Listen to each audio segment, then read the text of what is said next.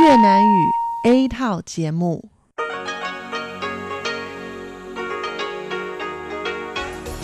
Đây là Đài Phát thanh Quốc tế Đài Loan RTI.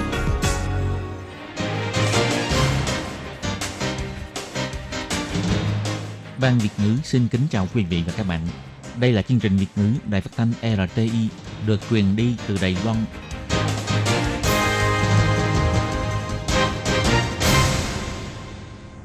Các bạn thân mến, Hải Ly xin chào các bạn.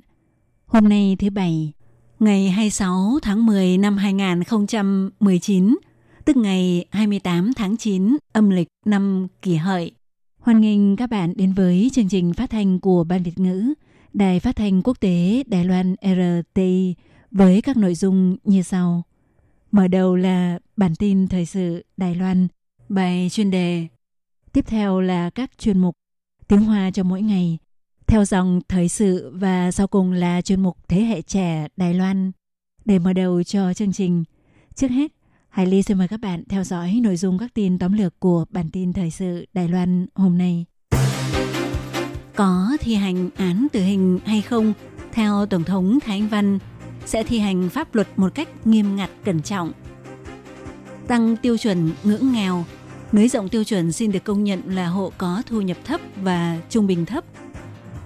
Hiệp hội Vận tải Hàng không Quốc tế sẽ thành lập trung tâm huấn luyện thứ 6 của châu Á tại Đài Loan. Đài Loan diễn ra cuộc diễu hành của cộng đồng LGBT. Trên bản đồ Google xuất hiện tuyến đường cầu vồng.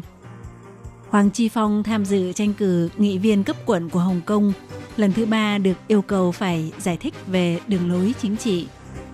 Nghe nói có thể có nạn nhân người Việt trong vụ phát hiện 39 thi thể trên xe container tại Anh, phía Việt Nam sẽ tiến hành xác minh. Các bạn thân mến và bây giờ Hải Ly xin mời các bạn đến với nội dung chi tiết của bản tin thời sự Đài Loan hôm nay. Đối với việc có thi hành án tử hình hay không, khi trả lời chất vấn tại Viện Lập pháp vào ngày 25 tháng 10, Thủ tướng Tô Trinh Dương cho biết có những tội ác trời không dung đất không tha cũng đã phán quyết bản án tử hình thì cần phải thi hành. Ông cũng bày tỏ tính mạng là điều quan trọng hàng đầu về nhân quyền, chính phủ sẽ đối diện bằng thái độ cẩn trọng. Khi trả lời phỏng vấn vào ngày 26 tháng 10, Tổng thống Thái Anh Văn nhấn mạnh chính phủ sẽ căn cứ theo quy định hiện hành để thi hành pháp luật một cách cẩn trọng. Tổng thống Thái Anh Văn nói. 嗯，这个呃，昨天呃，苏院长其实他讲了很长的一段话啊、那其实他的态度 Hôm qua, đúng ra Thủ tướng Tô Trinh Sương đã nói khá nhiều. Thái độ của ông cũng là thái độ của toàn bộ thể chế hành chính hiện tại của chính phủ. Cũng có nghĩa là, căn cứ theo chế độ hiện hành, chính phủ sẽ thi hành luật pháp vô cùng nghiêm ngặt và cẩn trọng. Gần đây, Bộ Y tế và Phúc lợi công bố mức sinh hoạt phí tối thiểu hay còn được gọi là ngưỡng nghèo năm 2020 của các địa phương trên toàn Đài Loan.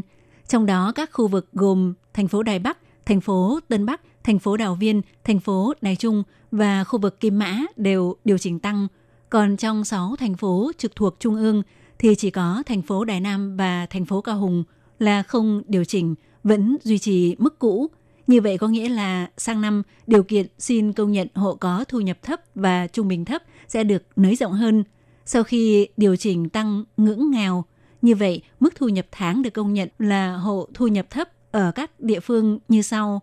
Ở thành phố Đài Bắc là dưới 24.293 đài tệ, thành phố Tân Bắc dưới 23.250 đài tệ, thành phố Đào Viên dưới 22.922 đài tệ, thành phố Đài Trung dưới 21.894 đài tệ.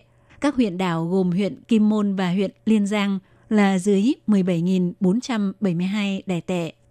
Vào ngày 26 tháng 10, Bộ Y tế và Phúc lợi cho biết mức sinh hoạt phí tối thiểu của Đài Loan năm 2020 vừa được công bố vào tháng 9 vừa rồi là 12.388 đài tệ.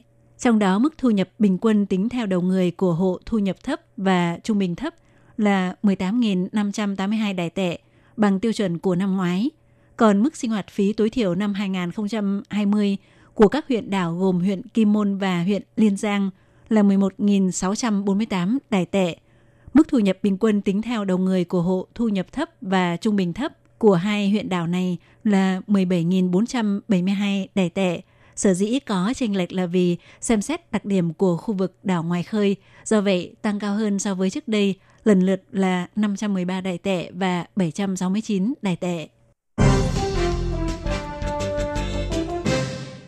Do yếu tố chính trị nên Đài Loan không thể gia nhập Tổ chức Hàng không Dân dụng Quốc tế ICAO.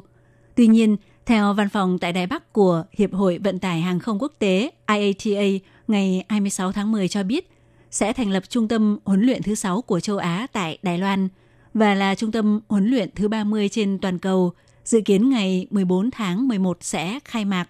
Toàn bộ giảng viên và chương trình huấn luyện sẽ do Tổng trụ sở IATA quy hoạch – giúp ngành hàng không dân dụng của Đài Loan có thể hội nhập với quốc tế.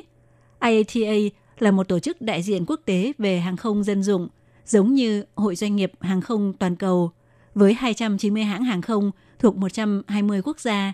Các hãng hàng không của Đài Loan gồm China Airlines, Mandarin Airlines, Eva Airlines và Unair đều là hội viên của tổ chức này. Theo văn phòng tại Đài Bắc của IATA cho biết, để giúp cho ngành hàng không vận hành an toàn, đạt được hiệu quả và phát triển nghiệp vụ. IATA tích cực bồi dưỡng nhân tài có trình độ chuyên môn. Hàng năm bồi dưỡng đào tạo hơn 100.000 nhân viên chuyên nghiệp và học sinh đến từ khắp thế giới. Trước đây, những nhân viên hàng không của Đài Loan muốn tham dự khóa huấn luyện của IATA đều phải ra nước ngoài, vừa mất thời gian vừa tốn kém kinh phí, nên nguyện vọng tham gia huấn luyện thấp. Theo chương trình huấn luyện do IATA công bố sẽ triển khai tại Đài Loan vào năm tới, chủ yếu nhất là về phương diện quản lý an toàn. Ngoài ra cũng có nhân viên hàng không của Đài Loan quan tâm đến phương diện quản lý rủi ro do mệt mỏi quá mức. Năm trung tâm huấn luyện hiện có của IATA tại châu Á được đặt tại các địa điểm gồm Bắc Kinh, Thượng Hải, Hồng Kông, Seoul và Singapore – Trung tâm sắp được khai trương tại Đài Loan là trung tâm huấn luyện thứ 6 của tổ chức này tại châu Á. Ngày 26 tháng 10 đã diễn ra cuộc diễu hành của cộng đồng LGBT Đài Loan với chủ đề Niềm kiêu hãnh LGBT Đài Loan, Taiwan LGBT Pride lần thứ 17 để giúp cho những cư dân mạng dễ dàng gia nhập cuộc diễu hành này – Năm nay, bản đồ Google còn đặc biệt dùng ký hiệu cầu vồng để ghi chú tuyến đường diễu hành. Chỉ cần bấm vào mục tuyến đường cầu vồng là có thể xem những thông tin chi tiết của cuộc diễu hành như mô tả hành động, thời gian và dự báo về số lượng người tham dự. Ngoài ra, bản đồ Google cũng dựa theo thông tin những tuyến đường cấm lưu thông trong ngày diễu hành để giúp người sử dụng có thể quy hoạch hành trình để mọi người kiêu hãnh tham dự cuộc diễu hành cùng chứng kiến sức mạnh của cầu vồng theo công ty Google cho biết, bắt đầu từ năm 2006, hàng năm Google đều với danh nghĩa của doanh nghiệp để ủng hộ hoạt động diễu hành của cộng đồng LGBT khắp nơi trên thế giới và rất nhiều lần đều dẫn đầu hưởng ứng hàng trăm hoạt động nói lên tiếng nói đấu tranh cho quyền bình đẳng của cộng đồng LGBT do các tổ chức khác nhau triển khai, tích cực thực hiện sự dung hòa đa dạng ở cả trong và ngoài doanh nghiệp. Năm nay cũng không ngoại lệ, Google Đài Loan là một trong những nhà tài trợ của hoạt động diễu hành của cộng đồng LGBT Đài Loan, thì đây cũng là năm thứ 9 có hàng trăm nhân viên của Google tham dự hoạt động diễu hành LGBT cùng bày tỏ sự ủng hộ đối với quyền bình đẳng của cộng đồng LGBT. Tối ngày 25 tháng 10, Tổng thư ký của Đảng Dân Chủ Demosisto Hồng Kông Hoàng Chi Phong nhận được thư của ông Thái Lượng – quyền chủ nhiệm bầu cử quận Nam thuộc đặc khu hành chính Hồng Kông. Lần thứ ba, vị chủ nhiệm bầu cử này yêu cầu Hoàng Chi Phong phải giải thích về chủ trương chính trị bao gồm đường lối dân chủ tự quyết của đảng Demosisto. Ngoài ra còn có câu hỏi, đảng này có đề xướng và ủng hộ việc Hồng Kông giành độc lập trở thành một trong những sự chọn lựa cho đường lối tương lai tự quyết hay không? Thì theo tin tức của phương tiện truyền thông, viện dẫn thư trả lời cho biết, Hoàng Chi Phong nhấn mạnh Đảng Dân Chủ Demosisto sẽ không thay đổi cương lĩnh dân chủ tự quyết. Trong hai lần trả lời câu hỏi tương tự của chủ nhiệm bầu cử, Hoàng Chi Phong đã bày tỏ rằng anh không chủ trương Hồng Kông giành độc lập mà Đảng Dân Chủ Demosisto đề xướng tương lai tự quyết và không có sự ràng buộc thực tế. Do vậy, không mâu thuẫn với luật hiến pháp và vị thế pháp lý của luật cơ bản của Hồng Kông – Hội đồng nghị viên cấp quận là hội đồng địa phương chuyên phụ trách những công việc ở cấp địa phương, tầm quan trọng thua xa Hội đồng lập pháp đặc khu Hồng Kông. Cuộc bầu cử Hội đồng nghị viên cấp quận khóa tới dự định sẽ diễn ra vào ngày 24 tháng 11 do bùng nổ phong trào phản đối luật dẫn độ. Vì vậy, dư luận xã hội khá quan tâm đến biểu hiện của các đảng phái dân chủ tại khóa này. Phe ủng hộ dân chủ trước đây đã điều đình để các nhân vật thuộc các đảng khác nhau tham dự tranh cử. Báo chí vốn quan tâm tới việc những nhân vật có mức độ nhạy cảm cao liệu có bị hủy bỏ tư cách tranh cử hay không. Ví dụ, nghị sĩ hội đồng lập pháp Chu Khải Địch bất ngờ giành được tư cách ra tranh cử, còn tư cách ra tranh cử của Hoàng Chi Phong tới hiện tại vẫn chưa được xác nhận. Có nguồn tin cho rằng có thể sẽ có nạn nhân người Việt trong vụ phát hiện 39 thi thể trên một chiếc xe chở container tại Anh. Theo Thông tấn xã Việt Nam Việt Nam Plus đưa tin vào ngày 25 tháng 10 cho biết, Đại sứ quán Việt Nam tại Anh đang phối hợp với cảnh sát để xác minh thông tin nêu trên. Vào ngày 25 tháng 10, có một người đàn ông Việt Nam báo với cơ quan chức năng về việc con gái ông có thể là một trong những nạn nhân trên chiếc xe container nói trên. Thùng container đông lạnh xuất phát từ cảng Gibraltar của Bỉ, sau đó đã vượt biển tới cảng Furfleet thuộc địa phận hạt Essex của nước Anh. Vào lúc 12 giờ 30 dạng sáng ngày 23 tháng 10, chiếc container này đã tới trung tâm tập kết vận chuyển 35 phút sau đó, người lái xe Mo Robinson đã chở chiếc container rời khỏi cảng. Khi đó là vào khoảng 1 giờ 30 dạng sáng. Lái xe đỗ xe tại khu công nghiệp Waterglade. Khi phát hiện trong container có thi thể người chết liền báo cho cảnh sát. Có tổng cộng 31 thi thể nam giới và 8 thi thể nữ giới. Vụ án này vốn được trình báo toàn bộ nạn nhân đều là người có quốc tịch Trung Quốc, nhưng theo báo chí của Anh đưa tin vào ngày 25 tháng 10, trong số 39 nạn nhân có thể có nạn nhân người Việt – theo tờ UK Home của Anh đưa tin, cô gái người Việt tên là Phạm Thị Trà My 26 tuổi vào lúc 10 giờ 28 phút đêm 22 tháng 10 đã gửi tin cho mẹ cho biết mình chắc sẽ chết vì không thở được. Cô gửi tin nhắn cho mẹ với nội dung Con thương bố mẹ nhiều, con xin lỗi mẹ, mẹ ơi. Sau khi gửi đi tin nhắn như trên thì bật vô âm tín. Hiện người thân của cô đang tìm kiếm sự trợ giúp từ tổ chức nhân quyền. Theo tin bài của mạng tin tức Việt Nam Plus đưa tin vào đêm 25 tháng 10, vào ngày 25 tháng 10, ông Phạm Văn Thìn ở huyện Can Lộc, tỉnh Hà Tĩnh có trình báo với chính quyền địa phương về việc con gái ông Phạm Thị Trà My có thể là một trong những nạn nhân trong chiếc container đông lạnh tại Anh. Theo ông Phạm Văn Thìn mô tả, con gái ông cao 1m50, nặng 46 kg, ngày 3 tháng 10 xuất phát từ Việt Nam sang Trung Quốc và từ đây tìm cách tới Pháp hoặc Anh hiện đang bị mất liên lạc. Con gái tôi có thể là một trong 39 nạn nhân, Ông Phạm Văn Thìn cũng gửi kèm tấm ảnh của con gái, đồng thời yêu cầu chính quyền địa phương xác nhận ông là cha của Phạm Thị Trà My để ông có thể sang Anh làm thủ tục nhận diện và đưa thi thể con gái về Việt Nam. Bài viết dẫn lời ông Phạm Văn Thìn chỉ ra rằng, trước khi mất liên lạc, Phạm Thị Trà My có liên lạc với cha mẹ qua mạng xã hội với tin nhắn rằng Con xin lỗi bố mẹ nhiều, bố mẹ ơi, con đường đi nước ngoài không thành, con chết vì không thở được. Sau đó cô cũng nhắn tin cho anh trai hãy cố gắng làm ăn giúp bố mẹ. Sau khi người nhà nhận được tin nhắn gọi điện lại cho cô thì điện thoại đổ chuông nhưng không có người bắt máy. Theo ông Bùi Việt Hùng, Phó Chủ tịch Ủy ban Nhân dân thị trấn Ngàn nơi gia đình ông Phạm Văn Thìn sinh sống cho biết, đã tiếp nhận đơn trình báo của ông Thìn, cũng đã báo lên cơ quan cấp trên đề nghị giải quyết. Ông Bùi Việt Hùng cho biết, gia đình Phạm Thị Trà My có ba người con, trong đó cô là con út, đã từng làm việc tại Nhật 3 năm, một tháng trước làm thủ tục đi Trung Quốc. Ngoài ra, ông Bùi Chính, trú tại thị xã Hồng Lĩnh, tỉnh Hà Tĩnh vào ngày 25 tháng 10 cũng trình báo với chính quyền địa phương về việc người con trai Bùi Thái Thắng, năm nay 37 tuổi vừa sang Anh vài ngày trước để làm việc, hiện cũng mất liên lạc và khẩn cầu sự giúp đỡ của các cơ quan tổ chức liên quan để tìm thông tin về con trai. Các bạn thân mến, Hải Ly xin cảm ơn các bạn vừa theo dõi bản tin Thời sự Đài Loan do Hải Ly biên tập và thực hiện. Hải Ly xin thân ái chào tạm biệt các bạn. Bye bye!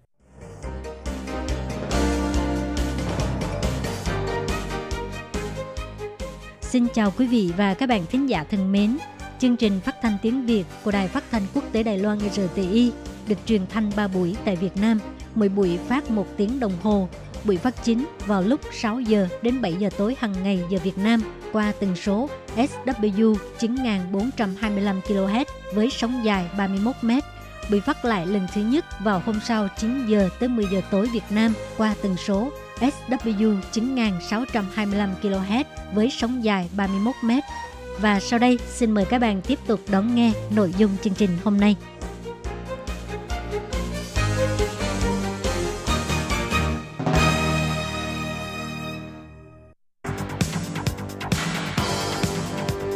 Đây là đài phát thanh quốc tế Đài Loan RTI, truyền thanh từ Đài Loan. Mời các bạn theo dõi bài chuyên đề hôm nay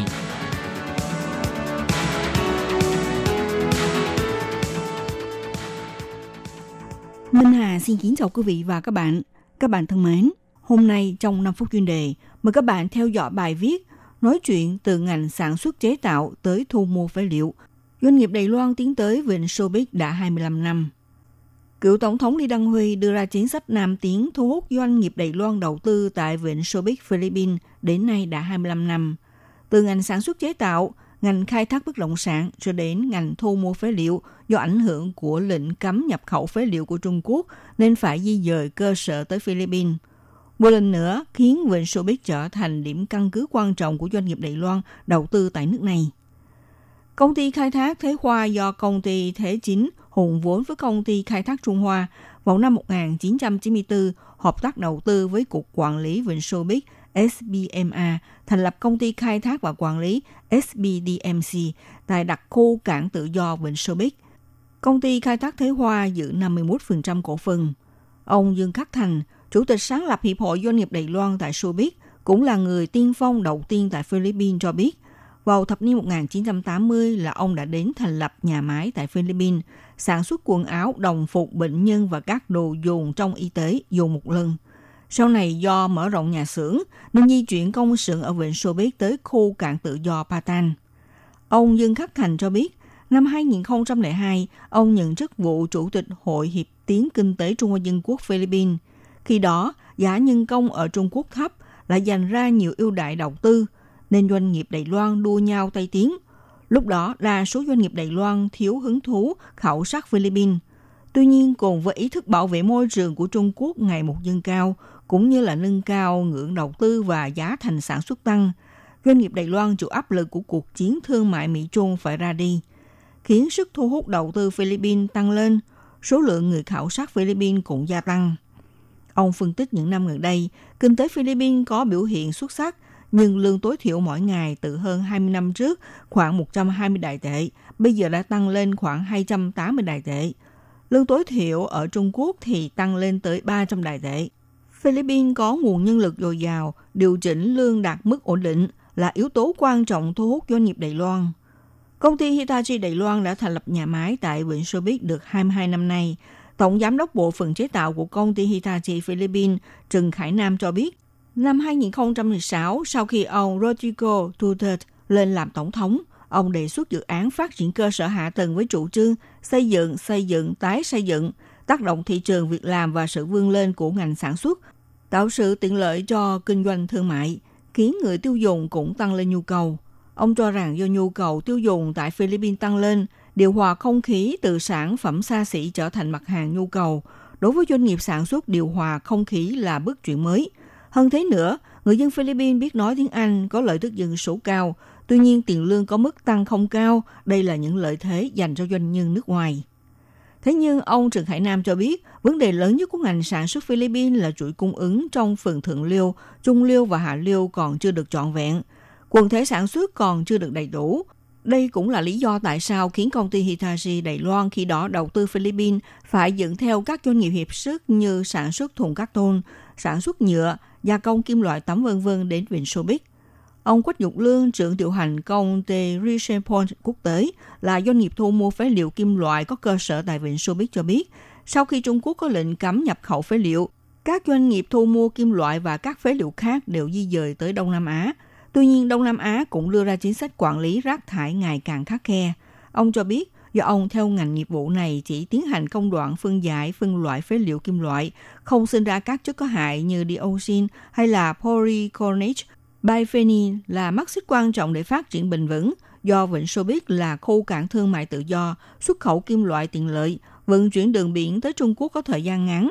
Đây là lý do chính thành lập nhà máy sản xuất tại Vịnh Xô Biết là như thế. Các bạn thân mến, các bạn vừa theo dõi bài chuyên đề hôm nay của Đài RT với bài viết từ ngành sản xuất chế tạo tới thu mua phế liệu, doanh nghiệp Đài Loan tiến tới Vịnh Sobic đã 25 năm. Bài viết này do Minh Hà biên tập và thực hiện. Xin cảm ơn sự theo dõi của quý vị.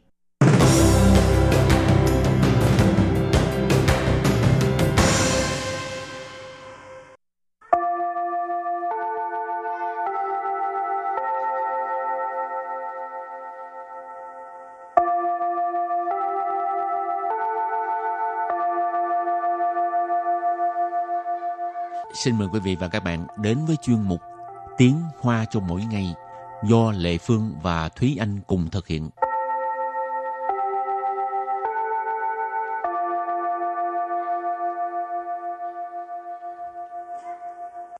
Thúy Anh và Lệ Phương xin kính chào quý vị và các bạn. Chào mừng các bạn đến với chuyên mục Tiếng Hoa cho mỗi ngày ngày hôm nay. Thúy Anh có biết quảng cáo nì lạng là gì không?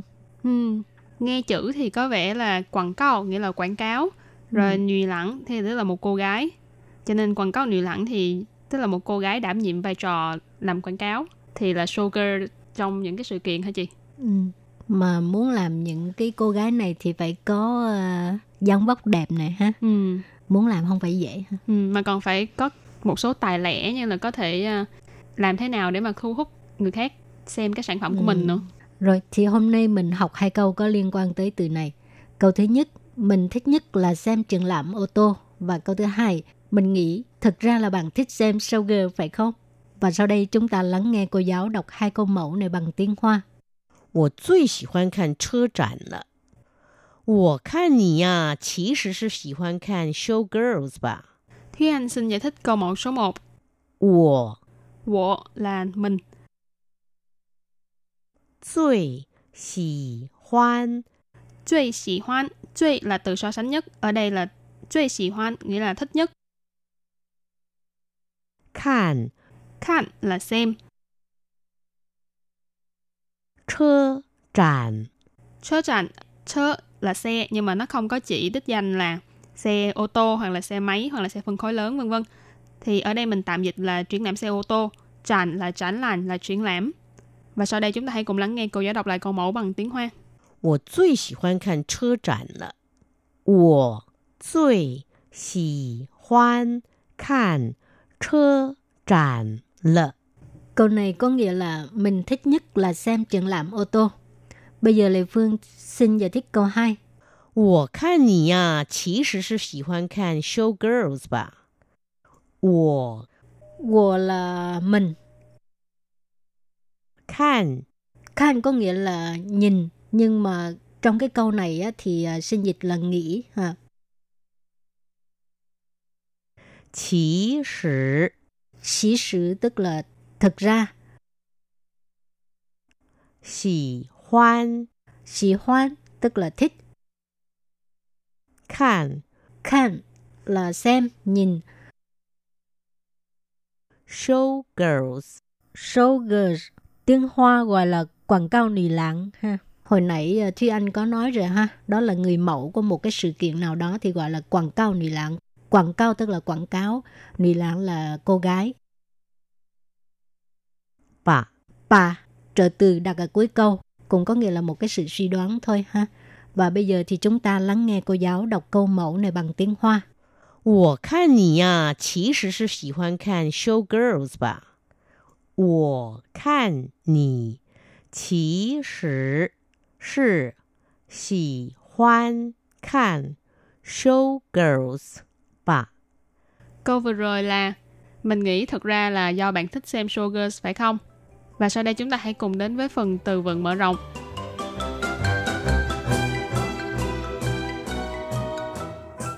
模特儿，模特儿， 模特 là người mẫu. 小模，小模， Sào mô là người mẫu mà chưa có nổi tiếng ha. Sào có nghĩa là nhỏ. Mô ở đây là motor, tức là người mẫu. 柜姐，柜姐， Quầy chị nghĩa là nhân viên bán hàng tại quầy. Ở đây ý chỉ là nhân viên bán hàng nhưng mà là nữ giới.好, bây giờ mình đặt câu cho các từ vựng mở rộng. Từ thứ nhất, motor là người mẫu. Ý nì de thân材不当模特太可惜了。以你的身材不当模特太可惜了。Câu này có nghĩa là với vóc dáng của bạn, với vóc dáng của bạn mà không làm người mẫu thì thật là đáng tiếc. Câu này có nghĩa là vóc dáng của bạn như vậy mà không làm người mẫu thì thật là đáng tiếc. Gì có nghĩa là với ha.身材mình học qua rồi có nghĩa là vóc dáng, thân hình. Còn à, motor tức là người mẫu. Bu tăng motor là không có làm người mẫu. Thay khờ sĩ là khờ sĩ tức là đáng tiếc. Thay khờ sĩ là thật là đáng tiếc. Và đặt câu với từ kế tiếp là xiao mổ, nghĩa là người mẫu nhưng mà chưa nổi tiếng. Tha chỉ bù qua là cái xiao mổ, hãy xóa sầm đa bài. Tha chỉ bù qua là cái xiao mổ, hãy xóa sầm đa bài. Câu này có nghĩa là cô ấy chẳng qua là một người mẫu chưa nổi tiếng, có gì đâu mà ra vẻ ta đây. Tha ở đây mình dịch là cô ấy. Chỉ bữa qua là chẳng qua. sầu mổ, nãy mình nói là người mẫu nhưng mà chưa nổi tiếng. Cho nên vế đầu tiên là cô ấy chẳng qua là một người mẫu chưa nổi tiếng. Hải là còn hoặc là vẫn. Xòa ta phải nghĩa là tỏ vẻ ra là mình nổi tiếng hoặc là hoặc là tỏ vẻ ra là mình ở tầm cao hơn người khác. Cho nên xòa sầm ta phải là ý chỉ là người này tỏ vẻ ta đây gì chứ. Cho, cho nên câu này mình dịch và sắp xếp lại câu thì mình sẽ dịch là cô ấy chẳng qua là một người mẫu chưa nổi tiếng, có gì đâu mà ra vẻ ta đây. Hảo, đặt câu cho từ cuối cùng. Quầy trẻ tức là nhân viên bán hàng tại quầy. Quầy có nghĩa là quầy thải tức là quầy hàng. Còn à, trẻ tức là sáu trẻ, có nghĩa là cô.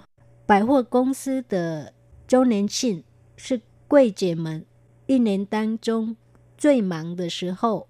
百货公司的周年庆是柜姐们一年当中最忙的时候。Câu này có nghĩa là hoạt động chúc mừng sinh nhật của trung tâm thương mại là thời điểm bận rộn nhất trong một năm của các nhân viên bán hàng tại quầy. Bãi hoa công sư là trung tâm thương mại. Châu nến sinh tức là một cái hoạt động chúc mừng sinh nhật. Châu nến sinh, sinh là sinh du, chúc mừng. ha. Châu nến sinh là một cái hoạt động chúc mừng sinh nhật. quầy chế mệnh. Mệnh ở đây là số nhiều, còn à, quầy trẻ tức là nhân viên bán hàng tại quầy.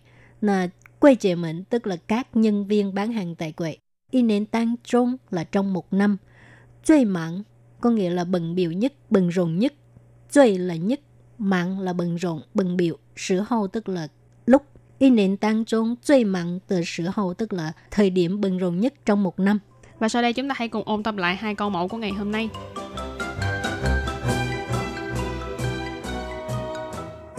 我最喜欢看车展了。我 Wo là mình, 最喜欢 最喜欢 nghĩa là thích nhất, 看 看 là xem, 车展 chớ tràn, chớ là xe nhưng mà nó không có chỉ đích danh là xe ô tô hoặc là xe máy hoặc là xe phân khối lớn vân vân. Thì ở đây mình tạm dịch là triển lãm xe ô tô, tràn là tránh làn là triển lãm. Và sau đây chúng ta hãy cùng lắng nghe cô giáo đọc lại câu mẫu bằng tiếng Hoa. 我最喜欢看车展了。我最喜欢看车展了。 Câu này có nghĩa là mình thích nhất là xem triển lãm ô tô. Bây giờ Lê Phương xin giải thích câu 2. 我看你呀，其实是喜欢看 show girls 吧？ 我，我 là mình. Khan, khan có nghĩa là nhìn, nhưng mà trong cái câu này á, thì à, sinh dịch là nghĩ ha. Chỉ sử, chỉ sử tức là thực ra. Xỉ hoan, xỉ hoan tức là thích. Khan, khan là xem, nhìn show girls Show girls, tiếng Hoa gọi là quảng cáo nì lãng ha. Hồi nãy à, Thúy Anh có nói rồi ha, đó là người mẫu của một cái sự kiện nào đó thì gọi là quảng cáo nì lãng. 吧。 Bà, trợ từ đặt ở cuối câu. Và bây giờ thì chúng ta lắng nghe cô giáo đọc câu mẫu này bằng tiếng Hoa. 我看你呀，其实是喜欢看 show girls 吧？我看你其实 是喜欢看 show girls 吧？ Câu vừa rồi là mình nghĩ thật ra là do bạn thích xem show girls phải không? Các bạn thân mến, bài học hôm nay đến đây xin tạm chấm dứt. Cảm ơn các bạn đã đón nghe. Bye bye. Bye bye.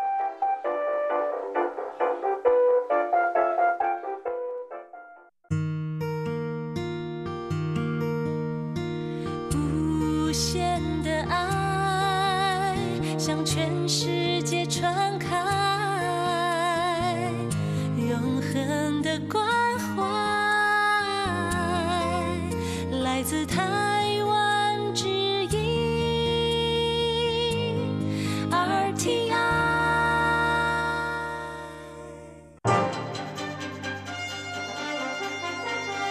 Quý vị đang đón nghe chương trình Việt ngữ Đài RTI truyền thanh từ Đài Loan.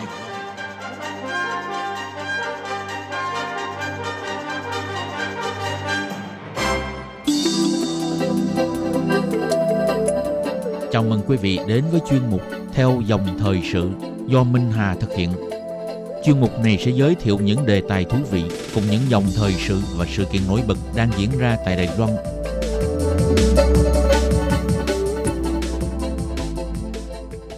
Minh Hà xin kính chào quý vị và các bạn. Các bạn thân mến, tòa nhà phụ tổng thống Trung Hoa Dân Quốc ở Đài Loan tọa lạc tại đặc khu Bắc Ái, thành phố Đài Bắc. Đây là văn phòng dành cho tổng thống, phó tổng thống Trung Hoa Dân Quốc và đơn vị công viên chức, thư ký làm việc. Cũng là địa điểm vào ngày 1 tháng 1 Tết Dương lịch và kỷ niệm ngày Quốc khánh hàng năm để cử hành lễ chào cờ chúc mừng. Tòa nhà phủ tổng thống được khánh thành trên mảnh đất Đài Loan từ năm 1919 đến nay, cùng với người dân đi qua những tháng năm đằng đẵng, chứng kiến sự thay đổi của nhiều sự kiện lịch sử. Bước vào thời đại dân chủ, phủ tổng thống đã mở dừng không gian kiến trúc này cho gỡ đi vỏ bọc của quân quyền chuyên chế. Sau khi tổng thống Thanh Văn lên cầm quyền, nắm theo tinh thần mở rộng ra cánh cửa của phủ tổng thống, chọn ra nhiều cuộc triển lãm trưng bày đặc sắc trong nội bộ phủ tổng thống để người dân có thể vào trong phủ tổng thống tham quan, thưởng thức những biểu hiện xuất sắc của cộng đồng xã hội, đưa tòa dinh tổng thống này thực sự trở thành một phủ tổng thống thuộc về người dân. Năm nay, nhân dịp kỷ niệm công trình kiến trúc phủ tổng thống khánh thành tròn 100 năm, trong chuyên mục theo dòng thời sự hôm nay, Minh Hà mời các bạn cùng mở ra cánh cửa của dinh tổng thống ở Đài Loan, khám phá những điều lý thú mà có thể bạn chưa biết về phủ tổng thống, những biến đổi và sự bất biến của công trình kiến trúc đã tồn tại đến 100 năm tuổi.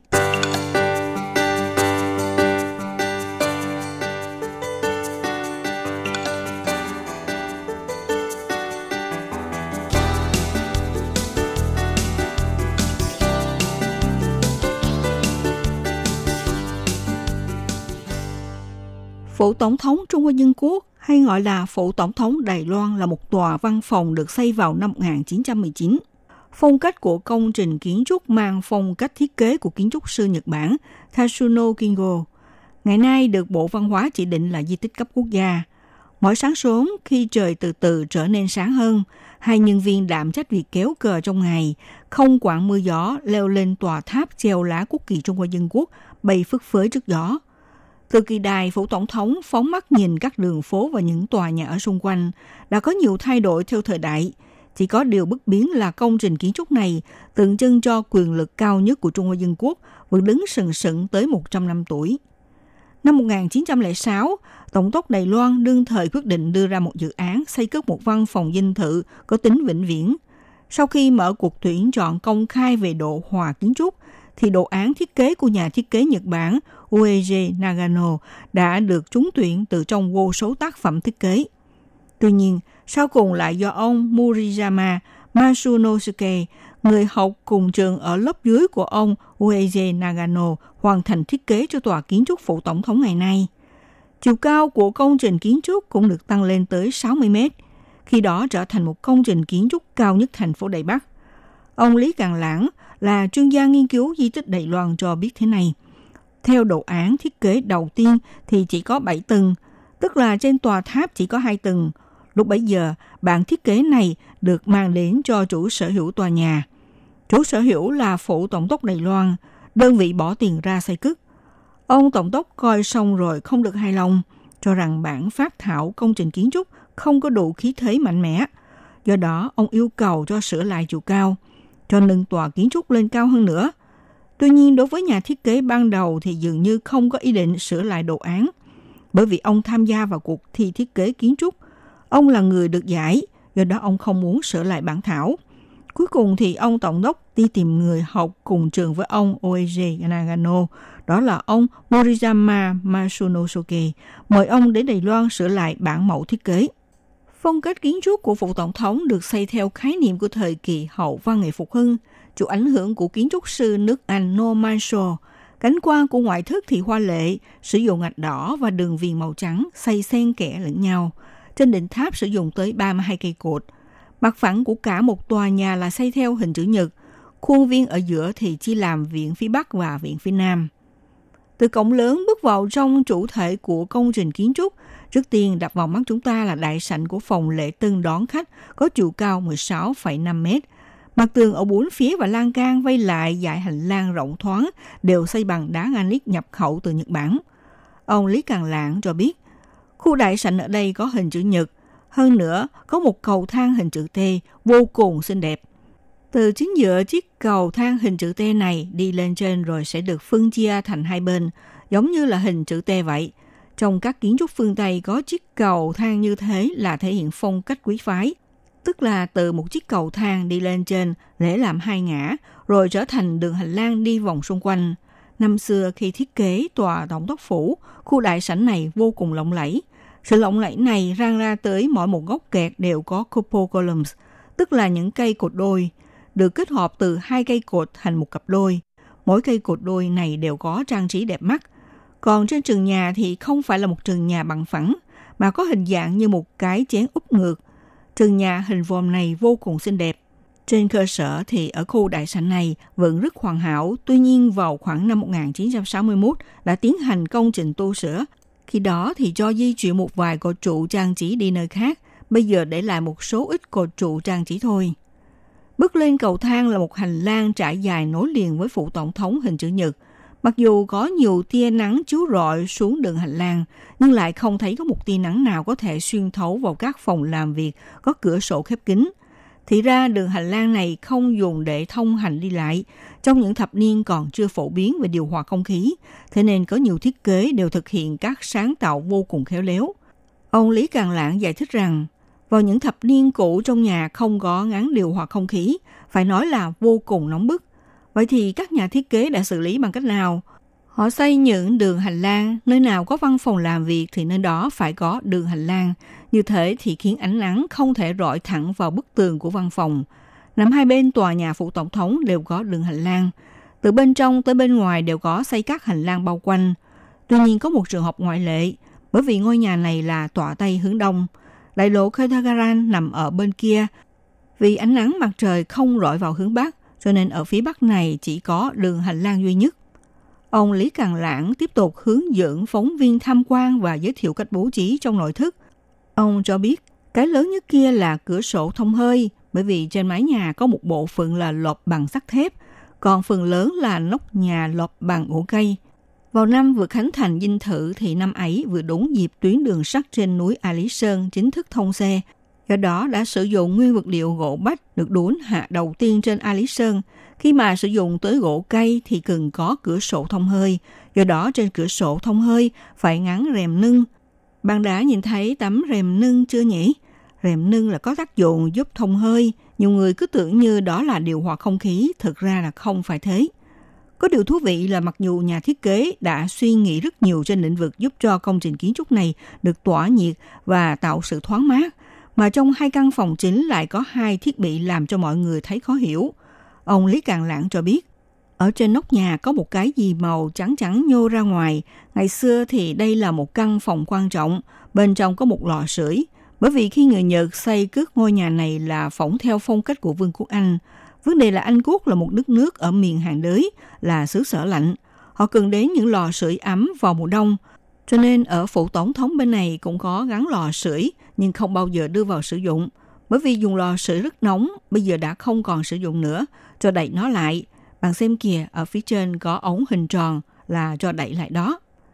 Ngoài ra có một điều cũng làm cho mọi người cảm thấy bất ngờ đi tới đoạn đường cuối của đường hành lang, nơi có bốn gốc rẽ mà tia nắng mặt trời không thể rọi vào. Mỗi bên có một ngôi đình hình bát giác. Ngôi đình hình bát giác này có chức năng chủ yếu là để chống sự rung động, lung rắc. Tuy nhiên, vào thời kỳ Nhật Bản thống trị hòn đảo Đài Loan, khi mà ông Asaki Modojiro đang đảm nhiệm tổng đốc Đài Loan nhiệm kỳ thứ bảy, thì phát hiện trong nhiệm kỳ của ông có rất nhiều bá quan văn võ đều có thói quen hút thuốc để tránh cho các công viên chức này hút thuốc phì phèo nơi làm việc. Thế là dành ra không gian này làm căn phòng hút thuốc riêng biệt. Đây cũng là phòng hút thuốc đầu tiên và ra mắt sớm nhất Đài Loan.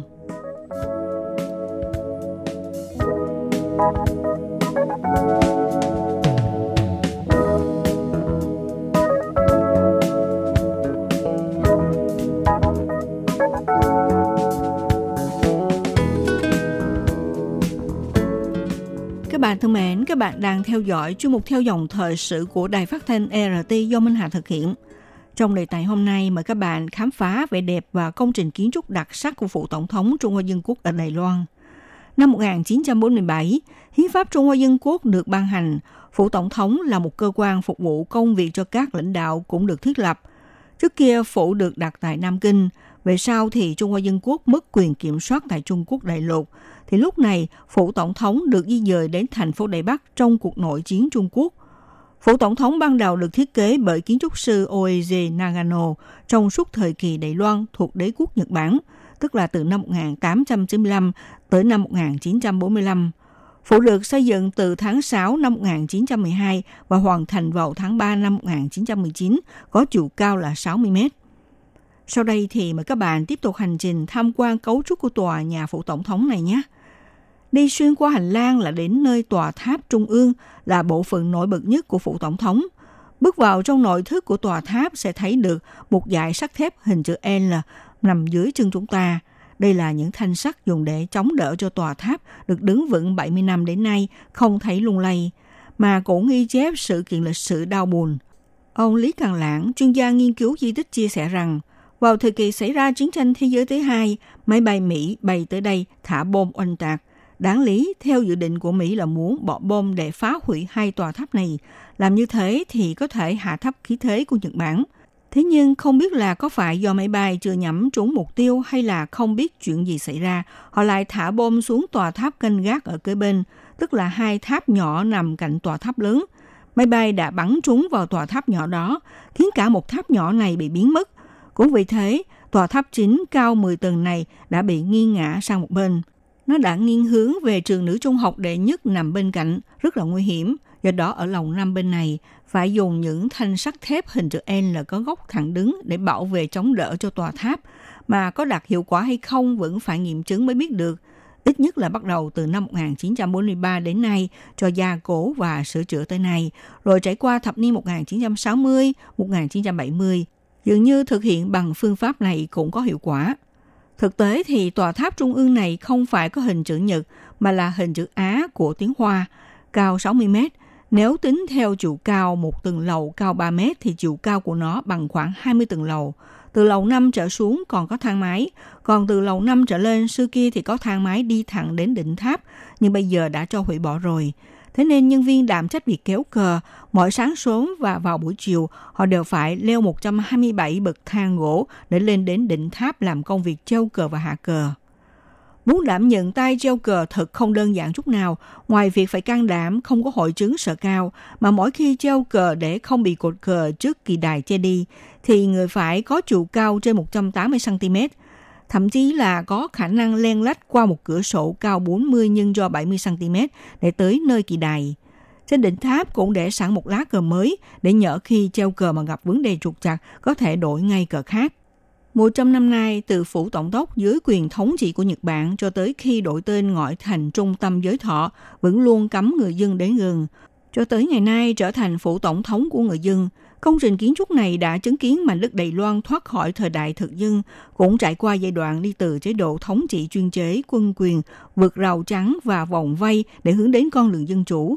Đến trước cửa phủ tổng thống, ngẩng đầu nhìn lên cao sẽ không còn là nơi đặt quyền lực tối cao khiến người phải nể sợ, mà là như thế nào để tiếp tục chặng đường hướng về 100 năm tới, cùng sống còn tồn tại và cùng phát triển phồn vinh bền vững. Các bạn thân mến, chương mục theo dòng thời sự hôm nay với đề tài là mở ra cánh cửa của dinh tổng thống ở Đài Loan, khám phá những điều lý thú mà có thể bạn chưa biết về phụ tổng thống, những biến đổi và sự bất biến của công trình kiến trúc đã tồn tại đến 100 năm tuổi. Bài giới thiệu này đến đây cũng xin được tạm dừng. Minh Hà xin kính chào tạm các bạn và hẹn gặp lại các bạn cũng trên làn sóng này vào buổi phát kỳ sau.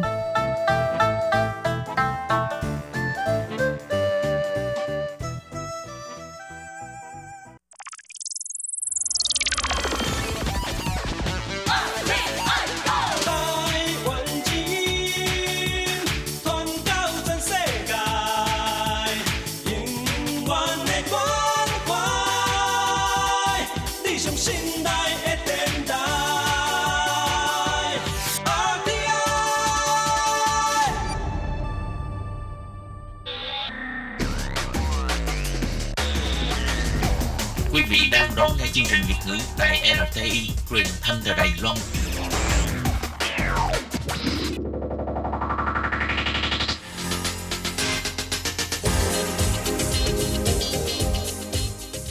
Chào mừng các bạn đến với chuyên mục Thế hệ trẻ Đài Loan do Tường Vi thực hiện.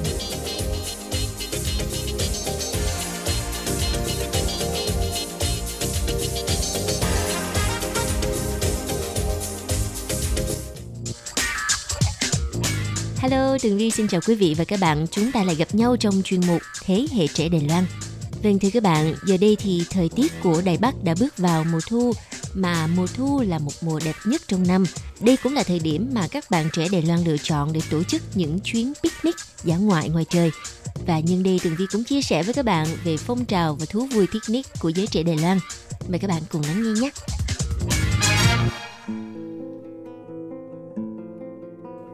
Thì các bạn, mùa thu có lẽ là một mùa đẹp nhất trong năm phải không? Bởi vì à, mùa thu nhẹ nhàng thanh tao, không gắt gao như mùa hạ, không lạnh lùng như mùa đông hay là diễm lệ như mùa xuân. Bầu trời của mùa thu dường như là cao hơn, xanh hơn và trong hơn. Những đám mây trắng trôi lững lờ giữa bầu trời xanh thắm. Trong gió không còn vị oi nồng khó chịu của mùa hè mà chỉ còn không gian mát mẻ, tràn ngập khắp chốn. Đối với Tường Vi mà nói thì Tường Vi rất là yêu mùa thu, nắng thu vàng làm rực màu xanh biếc của lá và dưới nắng thu những khu vườn càng thêm đẹp lạ thường. Chính vì vậy mà mùa này rất là thích hợp để mà chúng ta tổ chức những buổi picnic dã ngoại ngoài trời. Phong trào picnic thực ra là được du nhập từ châu Âu. Trong à, 10 năm trở lại thì à, người Đài Loan nhất là các bạn trẻ rất là yêu thích hoạt động này. Đặc biệt là ở khu vực thành phố Đài Bắc, một thành phố mà có mảng xanh khá là rộng. Ở những nơi này thường xuyên được các bạn trẻ tìm đến và à, dựng lều, dựng rạp lên để dã ngoại ngoài trời cùng bạn bè. Thì à, một chút nữa đây Tường Vi sẽ giới thiệu với các bạn một số những địa điểm thích hợp cho hoạt động picnic. Vâng, trước khi à, chia sẻ chi tiết về hoạt động picnic ở đây thì chúng ta hãy cùng tìm hiểu xem rằng hoạt động này đã mang lại những điều bổ ích như thế nào đối với đời sống của giới trẻ.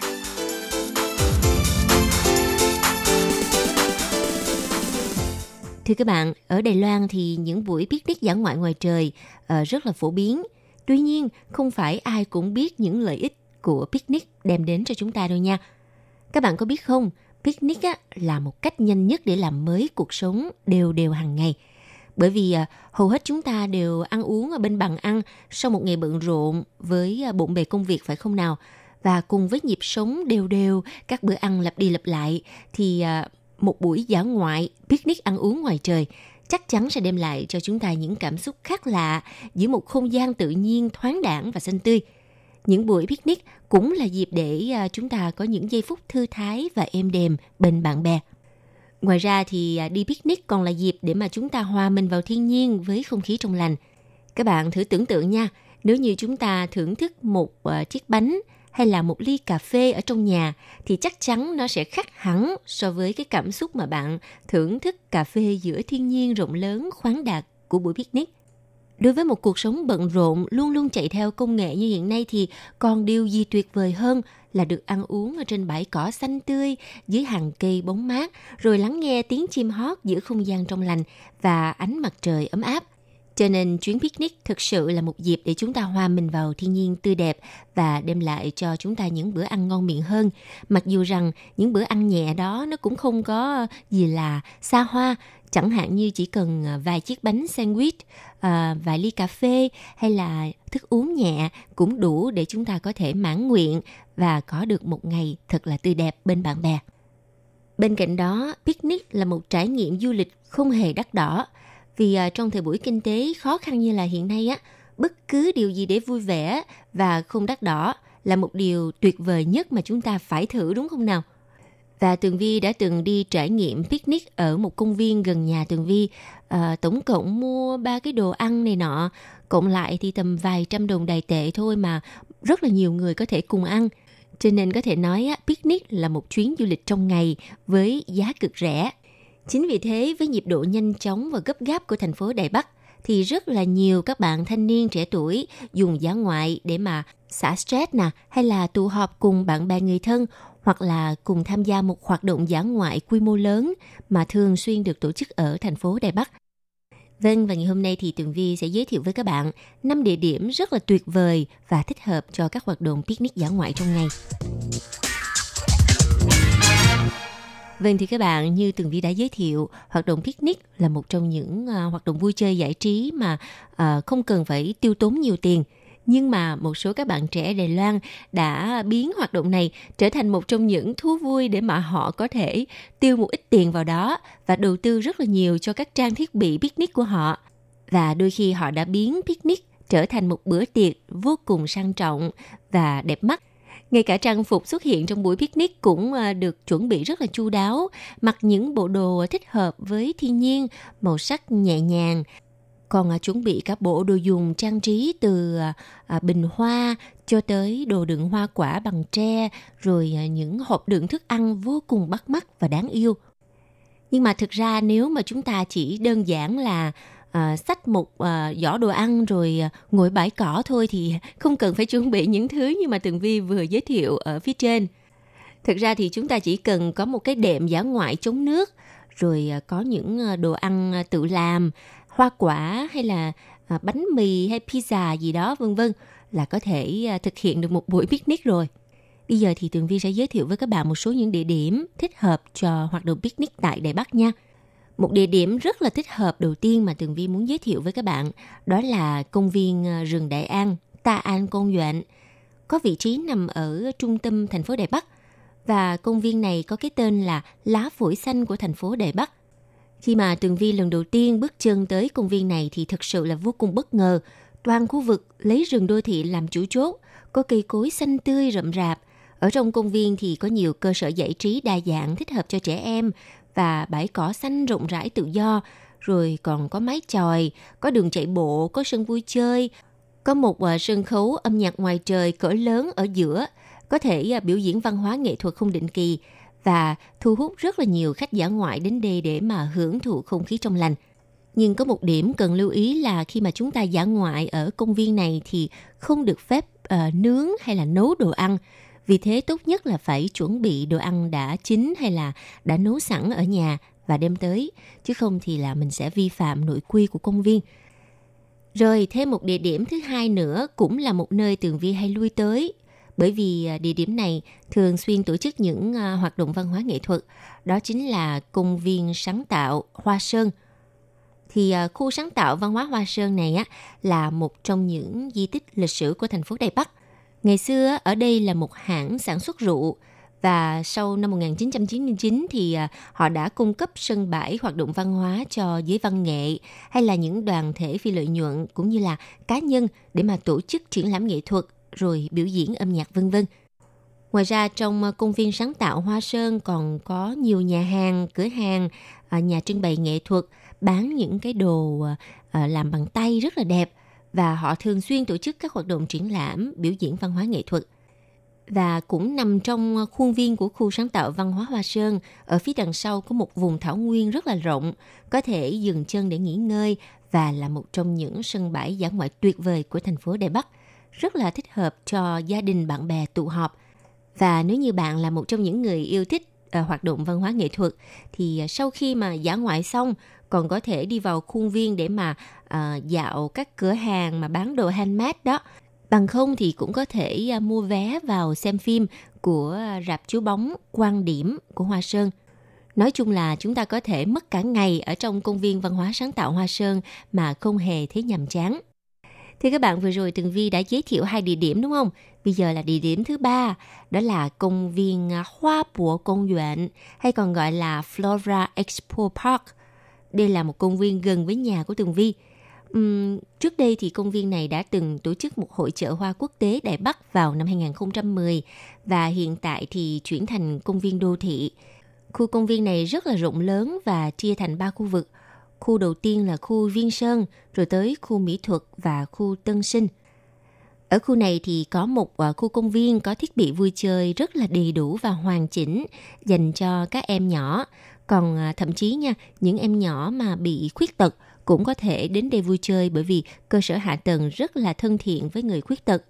Ngoài ra thì còn có một khu chợ gọi là à, chợ vào cuối tuần đó mang tên là Machi Market. Ở đây à, có bán rất là nhiều những cái đồ à, mỹ thuật làm bằng tay, à, có những quán cà phê rất là dễ thương, rồi à, còn có cả nguyên một à, dãy bán đồ ăn. Cho nên nếu như bạn có ý định mà đến đây dã ngoại á, thì Tường Vi nghĩ rằng chắc không cần phải chuẩn bị quá nhiều đồ ở nhà đâu. Đem theo một tấm thảm rồi trải lên bãi cỏ. Sau đó thì à, đi mua đồ ăn, mua thức uống rồi đem đến. Thế là cùng mà picnic dã ngoại chứ không cần phải à, mất nhiều thời gian ở nhà để mà chuẩn bị thức ăn. À còn có một điều đặc biệt mà Tường Vi quên giới thiệu là ở khu à, công viên Expo Park, công viên Viên Sơn này á, còn có cái hội chợ gọi là hội chợ nông nghiệp vào cuối tuần. Mà những sản phẩm nông nghiệp này thường là đồ organic hay là của những ờ, hộ nông dân mà ở vùng sâu, vùng xa người ta lên bán vào cuối tuần. Cho nên là nếu bạn là người nội trợ thì đây cũng là một trong những khu chợ tuyệt vời nhất mà các bạn có thể lựa chọn được những món hoa quả, rau quả sạch và ngon nữa. Ok, bây giờ thì chúng ta chuyển địa điểm nha. Địa điểm ờ, thích hợp cho dã ngoại thứ tư đó là công viên ờ, Ta Hủ hay còn gọi là công viên Đại Hồ. Công viên này nằm ở ờ, khu nội hồ Nây Hủ, có vị trí địa lý nằm xa với ờ, khu thành phố hơn. Nơi này mang lại một khí chất của cuộc sống chậm, độc đáo. Hàng năm thì vào mùa hạ, có mưa khói nghi ngút, nó giống như trong tranh vẽ vậy. Cho nên vào hồi tháng 5 năm 2012 à, đã từng được đăng lên báo Thế giới Pháp một bức ảnh chụp tại khu công viên nội hồ này. Khu vực này thì à, có kiến trúc xây dựng mô phỏng phong cách rừng vườn kiểu Trung Hoa và bất kỳ đâu đều có thể nhìn thấy cầu uống khúc nè, à, mái tròm kiểu Trung Hoa và liễu rũ. Khi mà đến đây dã ngoại thì chúng ta còn có thể đi bộ dọc theo bờ sông tạo một à, cảm giác rất là lãng mạn và trầm tư. Sau khi mà kết thúc à, chuyến dã ngoại thì chúng ta còn có thể kết hợp với hoạt động thể dục thể thao ở khu núi lân cận. Vâng và phần cuối của chuyên mục ngày hôm nay, Tường Vi sẽ giới thiệu với các bạn khu công viên bờ hồ Mỹ Đê, Mỹ Thị, Riverside Park.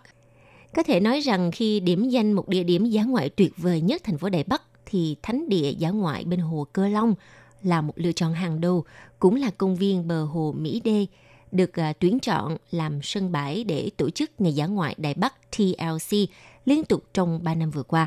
Đây là một trong những hoạt động dã ngoại có quy mô lớn nhất của Đài Loan – và vị trí công viên bờ hồ Mỹ Đê nằm vòng quanh bờ hồ Cơ Long, có à, bãi cỏ xanh mướt, à, đường bờ hồ, rồi à, trời trong xanh tạo nên một hình ảnh đẹp tuyệt vời và chúng ta có thể hưởng thụ khoảnh khắc ngồi trên thảo nguyên xanh khó gặp ở khu đô thị.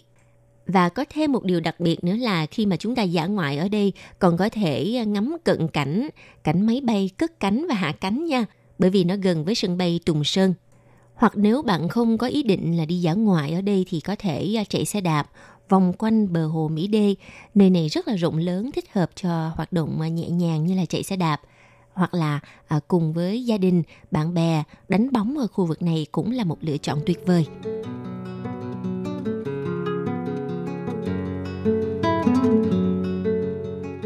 Vâng thưa các bạn, sau khi giới thiệu những à, địa điểm thích hợp cho các chuyến picnic du lịch dã ngoại thì à, Tường Vi cũng cảm thấy rằng có lẽ là Tường Vi phải nên thực hiện một chuyến picnic ngay cho gia đình mình trong à, dịp cuối tuần và xin chúc cho các bạn có được một ngày cuối tuần thật vui. Chuyên mục Thế hệ trẻ Đài Loan ngày hôm nay cũng xin tạm dừng tại đây. Cảm ơn sự chú ý lắng nghe của các bạn. Hẹn gặp lại các bạn trong chuyên mục tuần sau cũng vào giờ này nha. Bye bye!